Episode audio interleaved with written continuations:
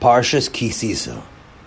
In this week's Parsha, we read about one of the most misunderstood incidents in the history of our people the Chet HaEgel, the sin of the golden calf. The great embarrassment it brought upon the Am Yisrael and the subsequent punishments were intended by Hashem as admonitions for eternity, lessons for how we should be living our lives and yet the confusion about what took place at that time, confusion even among the Loimde Torah, prevents us from learning the lessons that Hashem intended from that infamous incident. And therefore, the story of the golden calf deserves our attention. And actually, the whole thing is a big puzzle. Because we know that we are dealing here with an, a generation that was exceedingly great the mere fact of living with Moshe Rabbeinu and seeing him was enough to change a person forever. You can be sure that one look at Moshe would be enough to change us immensely and leave an impression that would endure throughout our lives. The people saw Aharon, Elazar, and Isamar, Nadav and Avihu, Pinchas, Yeshua, Kalev, Nachshon ben Aminadav, Betzalel ben Uri, and the Shivim Zikanim. These great men who lived among the people certainly stamped the qualities of kindliness, humility, piety, and most importantly, awareness of Hashem upon the people of their generation. And the women too were not in any way denied this greatness. Miriam was the leader among the women, one of the many women leaders, and her fire of inspiration did not fail to melt the hearts of the Nashim Tzidkanius and recast them in the mold of greatness. Men and women alike strove to come close to Hashem and to attain the state of prophecy, even before the giving of the Torah. And very many succeeded. That's a very big chiddush, but it's what the Kuzari tells us. All of them sought the state of prophecy, and most of them attained it. And therefore, at Matan Torah, they rose to heights here, hereforth, heretofore unimaginable. The great event of hearing the voice of Hashem was a culmination of the mighty events that had witnessed, they had witnessed in Mitzrayim. The ten Makkos had provided them with ten big volumes of Emunah, of Da'as Hashem, and the spectacle of the Yamsuf had caused the nation to soar to unexpected heights of greatness. And now, as they gathered together at the foot of Har Sinai, all of these influences combined to raise them to a state of prophecy that had never before occurred and has never occurred again. Face to face, Hashem spoke with you, Devarim. A form of the highest prophecy. Was there ever anything like this great event? Did a nation ever hear the voice of Hashem speaking out of the fire as you heard? No. No generation before or after was worthy of such a stupendous prophecy on a national scale. The least of their women was like the prophet Yechezkel, Rambam. And it was this remarkable generation that was chosen to be the witnesses of the giving of the Torah for all generations to come. And yet, that is the great enigma, the puzzle that has to be studied. How could it be that a nation of Oivdei Hashem, a people who had heard the, son, the thunderous voice of Hashem telling them, Lo tasel chapesel do not make for yourself any form or picture to worship, should now be dancing around the golden cow? And they brought up oilus and shalomim, and they arose to make merry. The same people who had seen Hashem face to face were now making merry around the golden cow.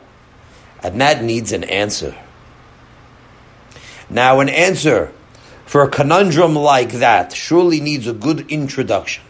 So we'll take it a step by we'll take it step by step, and we'll first we will first ask, what does Kabbalah Satoira mean after all? You know, for us it seems to be a simple matter because we think, what was the big what, what was the big kunz of accepting the Torah? Especially when we understand that they were motivated by a great wave of gratitude. Hakadosh Baruch Hu had just freed them from Mitzrayim, and He saved them at the Yamsuf. So there should be nothing much involved here. What's so remarkable about a people that accepted the Torah under those circumstances? We would have surely done the same. That's how we think.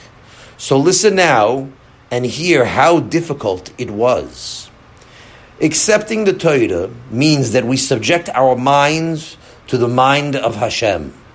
We humble our own thoughts, our own attitudes, and we subject them to the attitudes that are taught by HaKadosh Baruch Hu in the Torah. Kabbalah Satorah doesn't mean that you sign on the dotted line, okay, I accept, and that's all. Accepting the Torah doesn't mean that you accept something begrudgingly without liking it. No, it's much more than that. It means that the mind has to be in agreement with the Torah. Your thoughts must be attuned to all of the ideals of the Torah in its myriad of details. So maybe you're thinking, that's not too difficult. If Hashem gives us the Torah, we accept it. Why not? But we have to understand what our forefathers were before the Torah was given and why this was not easy at all. Not only was it easy, not only was it not easy, but it was extremely difficult. Now, had the Torah been offered to the Egyptians, or maybe to the Slavs, or to the Chinese, or to the Greeks, it would have been a minor matter. The fact is that when they were offered alternative, alternative, alternative religions, they accepted them. It didn't take much to reel them into buying some of those most foolish ideas ever presented to the world. You know, when Yashka Pandara's mother had a son, and they said it was Hashem's son, so the Am Yisrael laughed at that. It was a mamzer, and that's all. This was before Goyden, so what could you do already? It's a rachmanis on the child, but a mamzer is a mamzer. Even today, there's one community that when they refer to this man, he's always given that title. He's always labeled with the appellation, the Mamzer. But the foolish nations had no minds of their own. You could, you could feed the most foolish garbage into their minds, and they accepted it hook, line, and sinker. And that was what happened. We see that all around us. But the Bnei Yisrael had a special problem that no other people had. The problem was that this family was a unique kind of people with an unparalleled attitude towards the world. And it's important for us to know what that mindset was. But the Bnei Israel were people who had been trained for many generations not to obey what was told to them. They were trained to use their minds independently. It's an important point I'm telling you now. They had a tradition of thinking on their own and not accepting what anybody told to them. And I'll explain that. You heard this many times, but it's an important principle. Rabbeinu Nisim Gaon, at the beginning of his Pedish in Mesichta Brachas, asks a question. How is it that we? How is it that we find that Hakadosh Baruch Hu punished people in Sefer Bereshis, even though they had no Torah to follow? Look in the Chumash, and you'll find a number of cases in Bereshis where Hashem punished people for their sins. Cain, Avimelech, the people of Sodom we find that many people were punished for things that they were never warned against, things that they were not told. And sometimes he visited the strictest, the strictest of punishments on them for transgressing. How could that be? Ask Rabbeinu Nisim. It's a good question. Rabbeinu Nisim doesn't need my haskama, but it's something that we should have asked on our own. How can you punish a man if he doesn't know that it's wrong? After all, the death penalty by HaKadosh Baruch Hu is meted out only with justice. Where there's, where the, where's the justice of punishing someone who was never told that it's wrong? That's the kasha Rabbeinu Nisim Gaon asks. And he tells us the following answer. And it's a fundamental principle. So pay close attention. Anything that can be deduced by logic and the wisdom inherent in a man's mind a person is already expected to obey from the beginning of time. He's saying here that anything that can be understood by the human mind to be wrong is obligatory upon a person to stay far away from, even though he was never told anything, never warned that it's forbidden. If your mind tells you that a certain thing is wrong, if your conscience tells you it's wrong, then you're obligated to keep it like a law that's written down, even though you never heard it never heard any statement that it's wrong. And not just a midas chasidis, extra credit.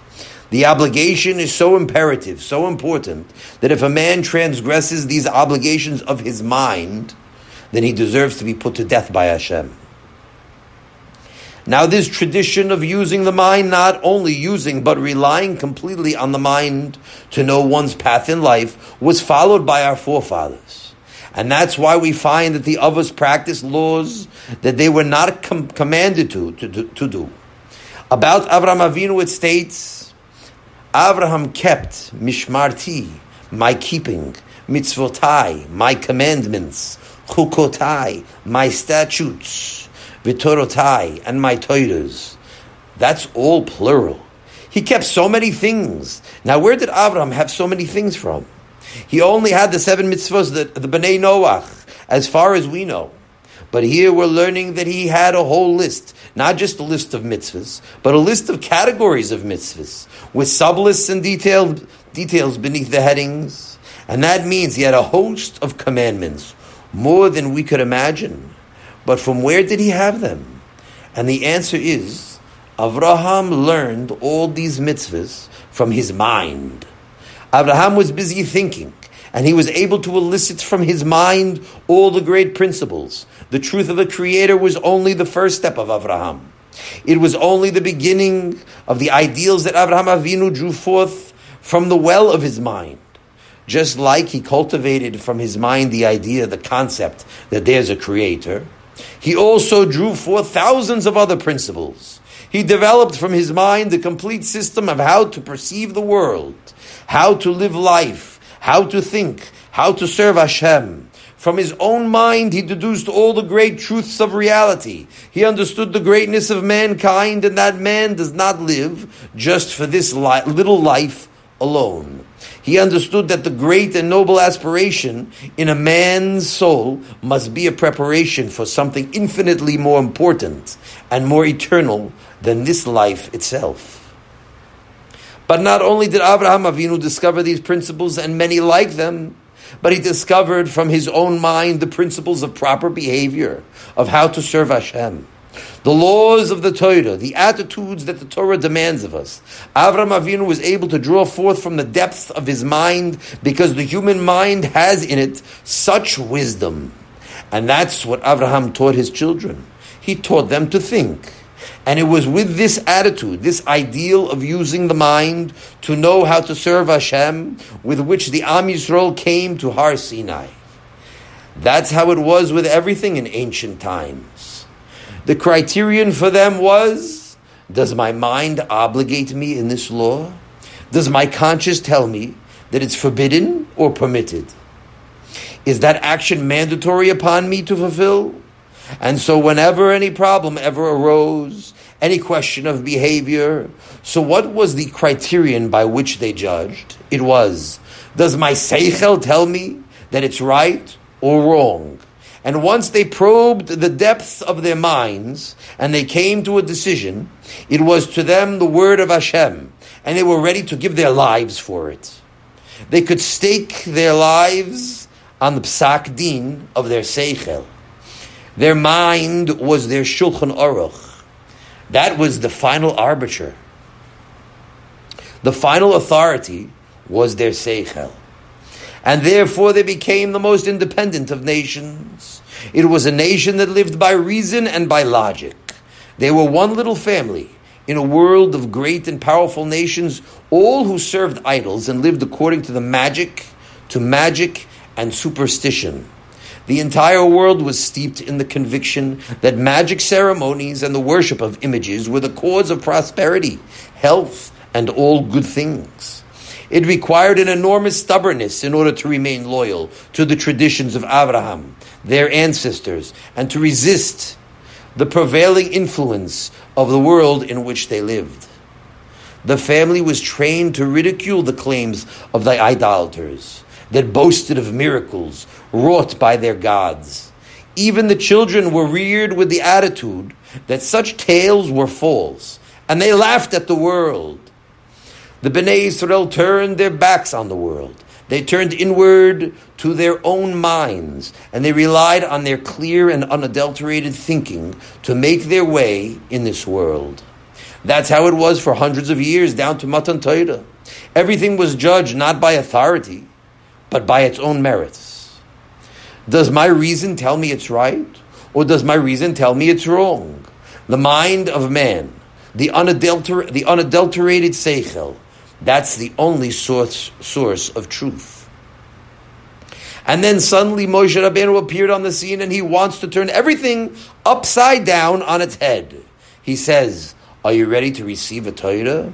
Now they understood what a Torah meant. A Torah meant hachna'ah.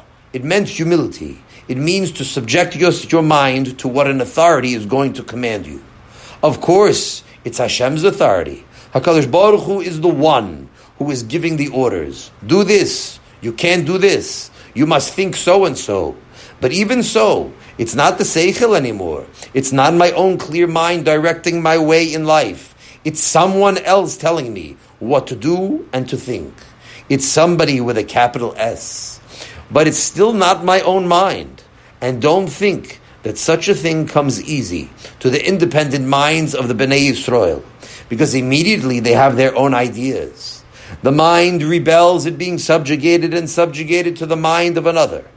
And many of them thought, at least in the back of their minds, if it was good up till now, if our seichel was, was sufficient, why can't we continue as is? It's like telling a, a liberal today that private property is a sacred concept. Let's say he's been reading Karl Marx. He's been considering the problems with capitalism. He's studying other kinds of societies to understand socialism. Or today, he could even study American society to study socialism. The government today is engaged in a great socialistic activity. It's soaking the rich in order to give to the poor. That's what's happening now. It's a slow form of socialism. It's gradual, but there being, there's, being, there's been a big revolution in the last 50 years. This was said by the Rav in 1980. They're taking from the rich, and so all incentives is taken away from making big money.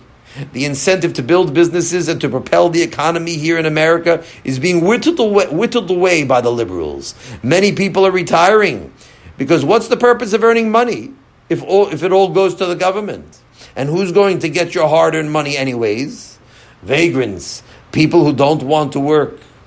Entire populations of loafers are being maintained in the big cities. Shiftless people, some of them are criminals. A big percentage are criminals. And they don't want to work. It doesn't pay for them to work. Why should they bother going to work if they could sit home and government money supports them? And therefore, there's a great wave of socialism today. Everything is, is now based on this idea. Of course, they wouldn't admit that it's Karl Marx because they know that his name reminds people of the false promises of the past. But there's no question it's a socialistic attitude. Of course, some people might smile when they hear this, but they're naive, that's all. They don't realize that they've been hoodwinked gradually over a long period of time. The prevailing idea is to soak the rich in order to distribute it to the poor. And they're so accustomed to it that if you tell them today there's such a thing as private property, and that private property and a person's hard earned money is sacred, that concept is alien to their minds today. The fact that a man has amassed fortune, he has a lot of land, and he has a lot of money in the bank, and you'd like to have some of it, that doesn't mean you have the right to take it. Even if you do it by means of the rule of law, it means it's brigandage by law. If the law would give you the right to take a gun and make a holdup, that's no excuse. And that's what the law does today. It actually does that. But if you try to tell that to a college student today, he would laugh at you. Their minds have been made so crooked by their professors that they cringe when, that, when they hear you mention private property or capitalism because their minds have already been sold, sold on foolishness. It's very difficult for him to subject his mind to the truth once he's been sold on socialism.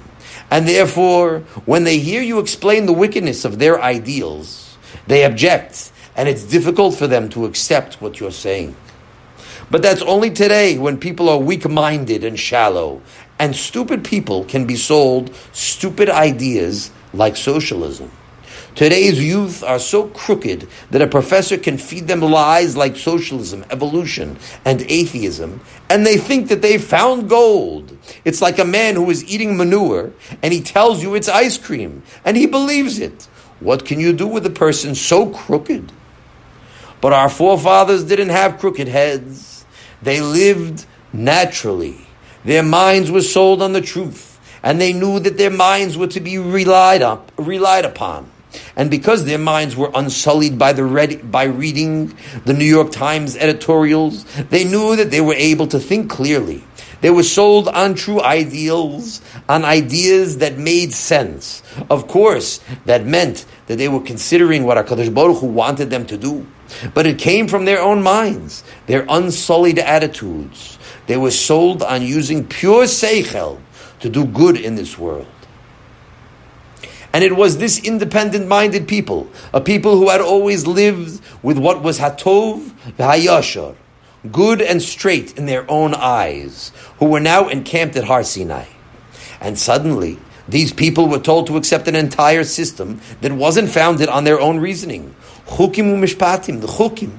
They surely didn't understand why they were why they were commanded to do, and that's a great part of the Torah. You can't eat this, you can't do this, and you can't wear this. You have to refrain from work at certain times. All kinds of prohibitions, and very many of them had no explanations at all. And even the mishpatim, that seem to have an explanation are often arbitrary. The Torah doesn't give you any leeway to adjust to circumstances because of what you might think is good. We're told that in general, this mishpat is good, and we understand the reason for it.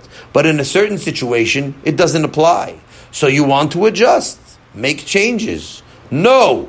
It's an ironclad rule. The Torah is putting us into a straitjacket. And yet, they didn't balk at the, at the offer. They accepted it. And they became nichna. They were anavim. They were humbled because of the great gratitude they felt. The experience of having lived through Yetzias Mitzrayim after such a long and bitter bondage. And the triumphant march to the Yamsuf. They saw Hashem's revenge flood their enemies while they were inundated with a flood of wealth. That caused a great happiness to them, and they sang a song of gratitude that will never end. Az Yashir. We're still singing that song of gratitude today. And so when the time came, they said, We are humbling ourselves before Hashem, and we give up our own minds. From now on, we'll think only according to the guidelines of the Torah. And now we come back to the Egel. And the above introduction, we can begin to unravel and with the above introduction, we can begin to unravel the puzzle of the Chet Egel. The Torah says, Lo that you shouldn't make graven Im- images. That's something everyone here understands. You know, I had a call recently from a fellow. He told me on the telephone that Hashem appeared to him and told him three things. One of them was he shouldn't make graven images and he was telling me that's why he can't go to a synagogue. He said that there are graven images in the synagogue. He saw two lions holding up the tablets of the Aseret Dibros, and therefore he won't go into a place where there are graven images. So you see that even a, Mishugana understands what Hashem said at Har Sinai. No graven images allowed. That's what our forefathers were told by HaKadosh Baruch Hu you shouldn't make an image of me or anything that resembles me, which means you can't make an image of the sun or of the moon or the stars. You can't make an image of a, you cannot make image, an image of a human being or animals, and you cannot do any kind of service in connection with an image. And this was part of the Torah for which they said Naaseh v'nishma. They accepted it. And now they're standing around Har Sinai. They just accepted everything and Moshe tells them he's going up on the top of the mountain into the clouds, and he's going to bring down the stone tablets that HaKadosh Baruch Hu is giving them. Moshe promised them that he'd return in 40 days, and then he disappeared into a cloud. Now the faithful people were waiting impatiently because he was their beloved leader. He's the one who would lead them to the promised land. He was their Ish Elokim, the one who stood for them as their conduit, their go-between to Hashem. And now he disappeared alone on top of a mountain. He didn't, he didn't take along any provisions with him, nothing to eat, and he walked into the midst of a fire. There was a fire burning on the top of the mountain, and he disappeared into that fire. And so they were concerned about him. Even the first day, there was a big worry. Would he come out alive? They were hoping, but they weren't sure. You read it without any worries at all because you remember that at the end of the story from last year. But they didn't have the Torah already like you do. They didn't know what had happened to their leader. They were in a panic. For this man Moshe that brought us from Egypt, we know not what had ha- what happened to him. And so now, at the end of 40 days, they were standing and counting the seconds. Where is Moshe, our teacher? Where is Moshe, our leader?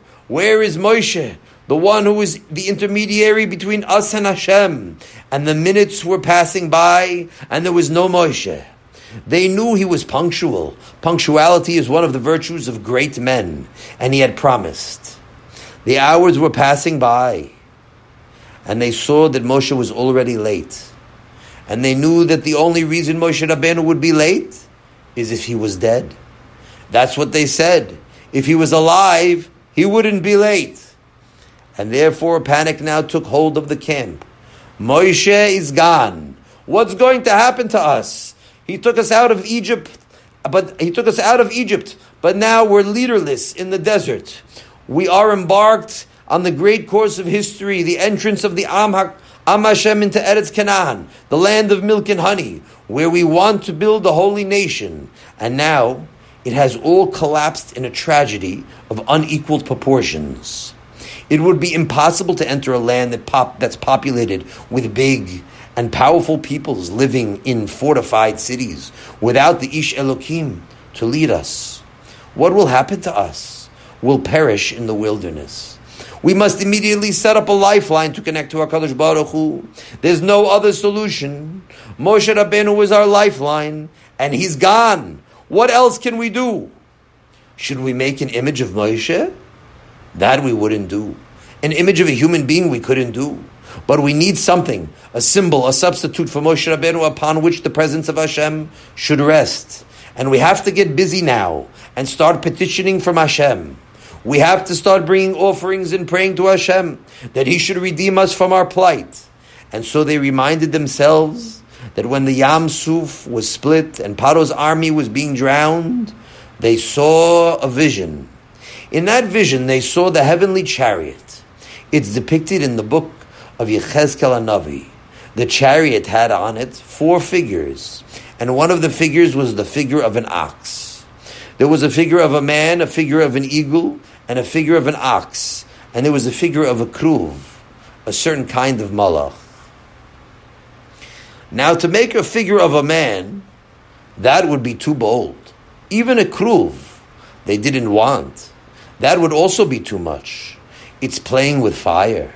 And therefore they decided they would make a figure of an ox, a golden ox, and it would be the place of the presence of Hashem to rest. It was an endeavor to bring nearer to them the Shekhinah, just like we find later on when the Shekhinah rested between the golden kruvim. And could it be so wrong? After all, that's what they saw of Hashem in the heavenly chariot, in the vision at Kriyas Yamsuf. Now the good one said, How could you do such a thing? Didn't we just accept the Torah where Hashem told us that we shouldn't make any images? But there were other people there too who had other ideas, especially the Erev Rav, who had recently converted. You know, a great number of a number of noble Egyptians had gone out of Mitzrayim with them, and the Erev Rav was not the riffraff of Egypt; it was the elite, the nobility, the best people of Egypt went out with them, and these people said, "Look, what do you do in a case of an emergency? you must make some leeway. You must make some allowances. And therefore, although Hashem said that we shouldn't make images, but this is an emergency now. The people are panicking and they'll, and they'll start dispersing too. Some will return to Egypt if you don't do something in a hurry. So let's make an image of a golden ox. Otherwise, all is lost. We're leaderless and we have to connect to Hashem.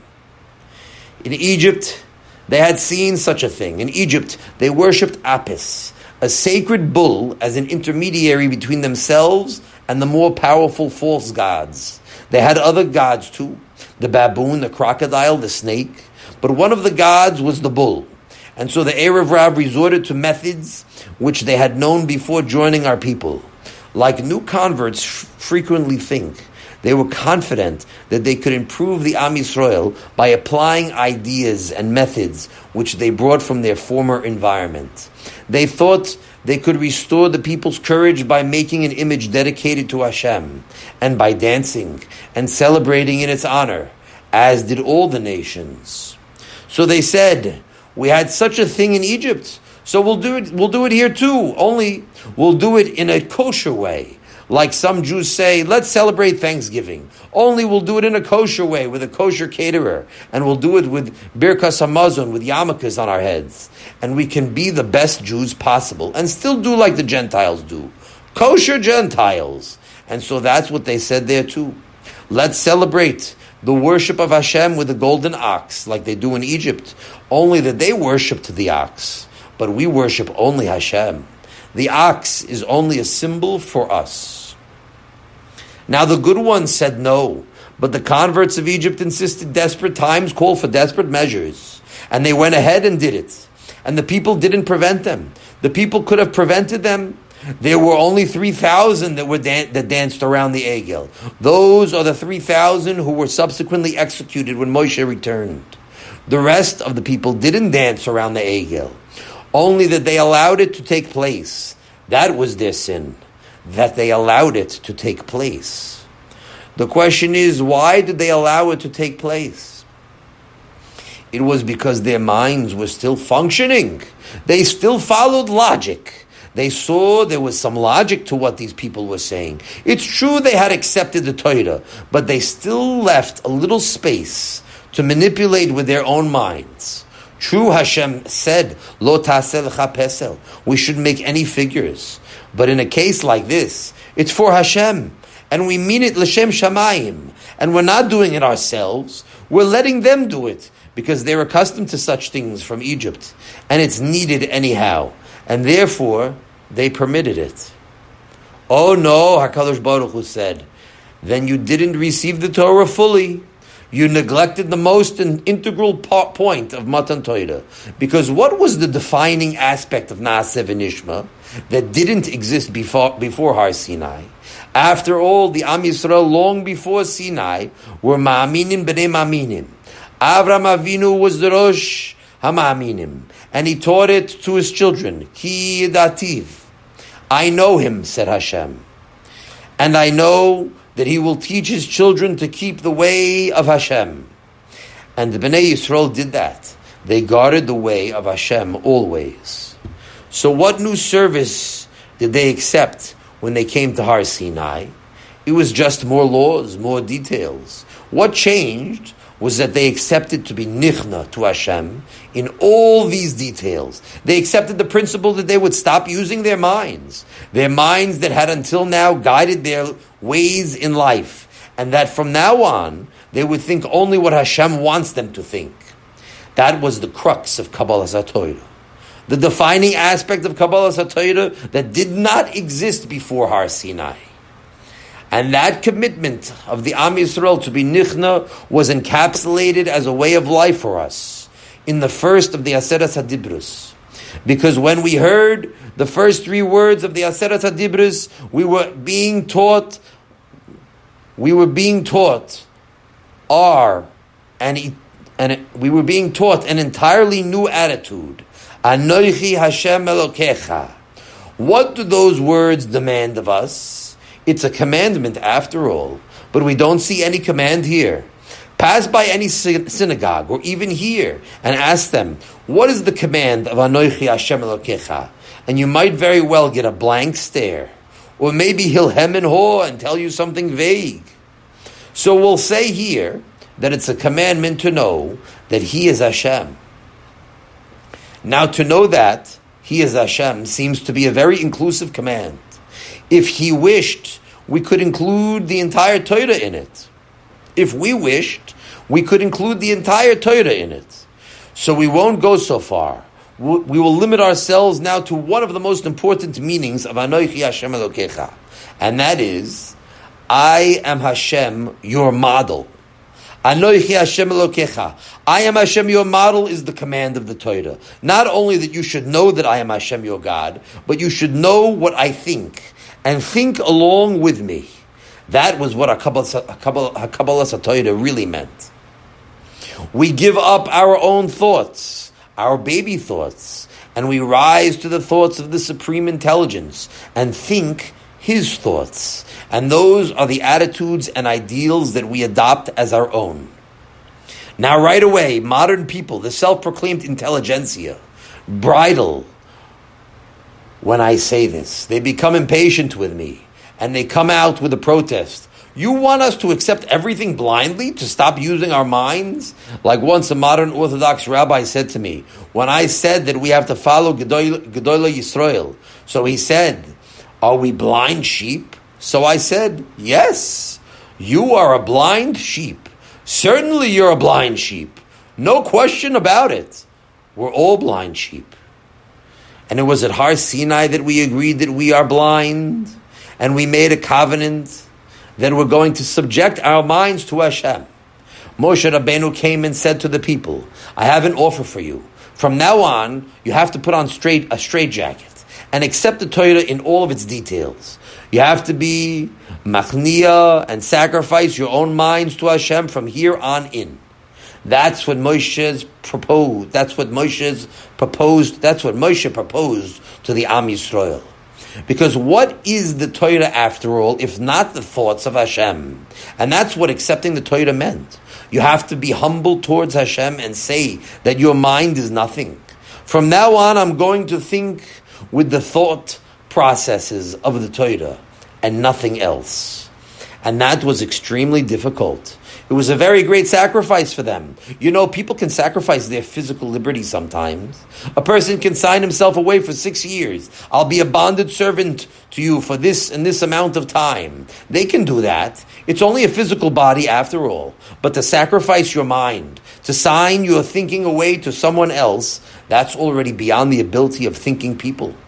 And even if they do sign on the dotted line, they continue to rebel in the recesses of their mind. They rebel against that bondage of having to think a certain way. Mental bondage is the worst kind of bondage. And that's what Moshe Rabbeinu was presenting to them on Har Sinai. He was offering the most independent minded people to ever walk this earth the opportunity to give up their most precious possession, their freedom to think. Now, if it had been the Egyptians or maybe the Edomites or Greek nation, any one of the, the nations of the world, they could have much more readily accepted that because they didn't live by Seichel anyhow. They didn't live by the strict ideas, the strict precepts of the mind. They lived with a hodgepodge of emotions and arbitrary ideas, different gods for different situations. There wasn't much seichel there at all. And I'm being gracious when I say that. But the Am Yisrael obeyed the Shulchan Aruch of the mind, the Torah of their conscience. And here suddenly they were told to give it up, to drop it all, and to accept a criterion that was not understandable and not based on their own judgment. And so when the Am Yisrael said, we will do and we will listen, included in that, actually the most important component of that, was the commitment to think along with Hashem. And that's what this commitment was set in stone. That's why this commitment was set in stone. The stone of the Aseret HaDibrot. With the words, Anoichi Hashem Elokecha, think along with me forever and ever. I am to be your model. Now, how could anybody know what Hashem is thinking? Isn't that ridiculous for a Basar Adam to aspire to know? And the truth is, it's none of our business. But what he wants us to think that he's thinking, that's what he wrote in the Torah. He wants us to think according to what he wrote in the Torah. Our career in this world is to adopt the attitudes of HaKadosh Baruch Hu as our own and Hashem was now going to provide us as a model. Anoichi, I am the only model.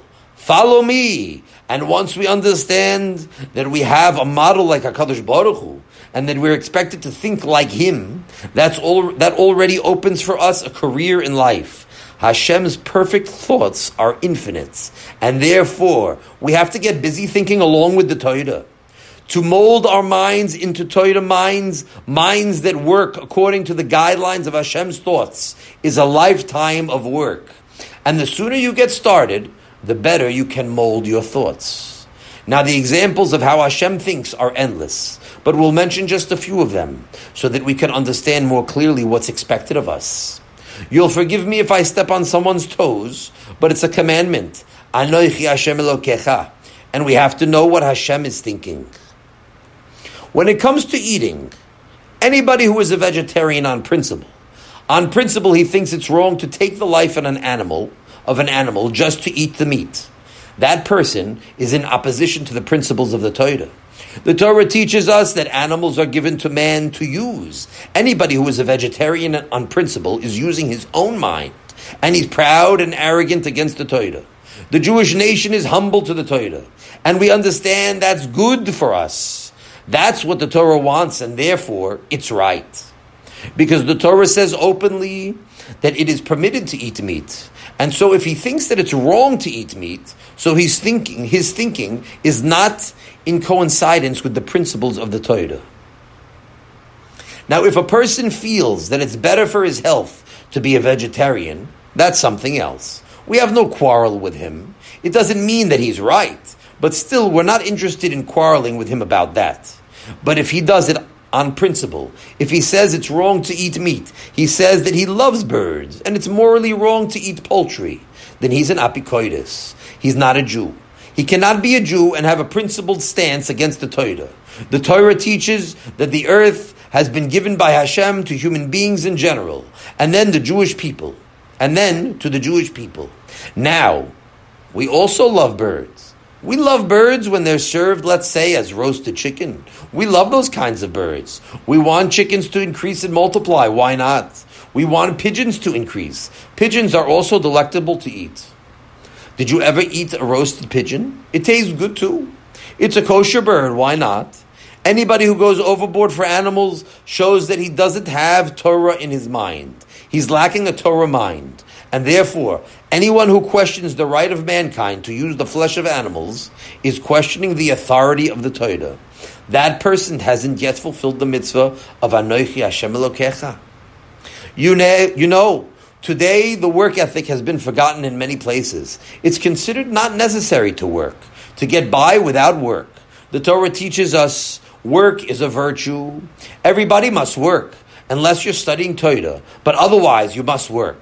Torah is also work, but to be idle is a crime. Idleness is considered by the Torah the same as wickedness. For a child to be home and be supported by a parent, not to go to school, is a wickedness. The parent doesn't report him to the truant officer either. The child is the loafer, and now what's going to become of him? He'll become a criminal eventually. So the parents, who don't know what Hashem says about work, so they make excuses. They're persuaded by their children, persuaded by the neighbors, that it's possible for children not to work, and they become failures. But those who live by the Torah, by Hashem's thoughts, they're not going to change that principle. It doesn't matter what sheker the New York Times floods the world with. The New York Times wants you to think that a loafer who says he's a writer, he sits in his apartment all day thinking about how he'll become a famous author one day. He's the real hero, they say. Or the man who wants to play music. He walks the streets with pride, wearing his guitar on his back. He expects everyone to look at him with esteem. He's a musician after all. So, he must be filled with noble thoughts. But we look at him with disdain, because forever and ever we stand by the Torah principle that Gedoyla Melocha, that everybody must be busy with something. How great is work! It uplifts the person. It makes something out of him. Nidarim. There's no such thing as not working. It's good for your neshama to work. It molds your character. When you're forced to do things against your will, of course, you'd like to do nothing and pick the dollars off of trees. Ah, if only money grew on bushes, you think. But we don't care what you think. We care only about what Hashem thinks. And we know that he told our first father, Adam HaRishon, you'll have to drip with the sweat of your face in order to eat bread. And we look at the world through the eyes of HaKadosh Baruch Hu. We'll take another concept. Spanking children. In Sweden, they passed a law recently outlawing the spanking of children. A child, a child can bring suit against his parents for spanking him. That's wonderful progress in the history of mankind. And there are a lot of lunatics in America who agree to that. Of course, spanking has long been outlawed in the public schools, and that's why you have murderers. Teachers are murderers in school. Teachers are attacked and murdered in schools in America. Teachers are murdered in school. Teachers are attacked and murdered in schools in America. A boy goes into a school today with a gun and he's shooting people in the hallways, shooting people in school. The Torah blames the parents for not spanking the children. When I was in school, I went to the school once. It was permitted to spank. I went to school once. It was permitted to spank. There was only a regulation how thick the ruler had to be. And spanking has it was administered only by the principal. Those were the rules. And so they took you out to the principal's office and he delivered. He gave a spanking and it was effective. They didn't murder any teachers in those days. Now, if you if you listen to the principles of the Torah, the Torah tells us to spank. It's in the Torah. It's not in the Chumash. Actually, if you look into the Chumash, you'll find it too. But it's written openly in the Peirush on the Chumash. That's where Shlomo HaMelech says, Wickedness is innately tied into the mind of a child. Wickedness, foolishness, is in a child's mind. A child is full of foolishness. How can you separate the foolishness from the child? So he says, How do you separate the chaff from the wheat? You thrash the wheat, don't you? You thresh the wheat. The rod of instruction will separate the foolishness from the child. You must have spanking. Of course, if you don't know how to use discretion, that's not a shevet musar. It's just wildness, hefkerus. But the shevet musar of Shlomo HaMelech, the spanking of the Torah, remains the truth forever and ever, no matter what the blue ribbon committees tell you. This movement against corporal punishment is a terrible crime against the experience of mankind. And that's why you have such a wicked generation today. They never felt the father's strap on their backside. And so the results are the, are the street today. Those children who were privileged to be spanked by their father are lucky because they learned great lessons by means of the piece of leather. Somebody who thinks like Hashem understands the greatness of having children, of large families, Somebody who, fulfill, who fulfills Anoichi Hashem Elokecha. His mind functions differently than the outside world. It functions properly, and he considers having children not only a duty, but a privilege. It's a great happiness to have offspring. And we know that by doing this, we are living virtuously, not selfishly. With a house full of children, your life is devoted to others. You're giving the gift and the opportunity of life to others. And your entire life is spent giving to others. And it's not only the mother and the father who are obligated to think like Hashem. Anybody walking the street is obligated to think along with Hashem. So you see a woman pushing a baby carriage, and inside are two babies, and six more holding onto the sides. So you admire that because Hashem admires that. Raising a future family of Ovdei Hashem, of Bnei Torah, of mothers of fathers, of Ohavei Hashem. We admire that we see this mother and we consider her a princess. Now she's dressed very plainly. There's nothing to admire in the way the Gentiles would look at her. She's busy and she's worried. Her mind is occupied raising a family, means many responsibilities. Nevertheless, we don't look at the world through the eyes of the Goyim. The false exterior means nothing to you if you think along the thoughts of Hashem. You see what's being done here? What's being accomplished? HaKadosh Baruch Hu desires a nation that is multiplying itself. And therefore, anyone who is succeeding in this tremendous endeavor should arouse admiration within you. Now, this is an entirely new field. I say new because it's new to most people. but it's a field of endeavor that we must learn to undertake because that is what HaKadosh Baruch Hu meant when He gave us the Torah. Many people have lost sight of the original concepts of thinking, like Hashem thinks. But with Torah, we don't yield to what people write, to what the radio plays, and to what the television displays. We don't yield to suggestions from the street. We humble our minds before the Torah, and therefore we maintain as much as we possibly can all the great concepts, the thoughts of Hashem to this day. And that's only the beginning. There are 10,000 other subjects I could talk about because the thoughts of Hashem encompass, encompass everything in the world. And we're not going to be arrogant enough to think on our own once Hashem has already re- revealed to us what He thinks. We're not arbiters and judges of what's right and wrong. Forever and ever, our minds follow the dictates of the Torah in every detail. We study the Torah, the Sepharim. We listen to the Torah leaders, and we see what is the right way to think. And we mold our minds according to those guidelines. And that's called humility. Humility means that your mind is nothing now. And that gives us a key to unlock the enigma of the Chet HaEgel. Because what happened then was that they hadn't fully incorporated into their own attitudes the first of the Aseret Dibrot that they had heard from the mouth of Hashem only days earlier. Uh, earlier, Anoichi Hashem Elokecha. Those words were a direction to the Am Yisrael to adopt an entirely new attitude. To receive the Torah meant to be humble. You have to be nichna, which means you declare your mind to be in service of Hashem.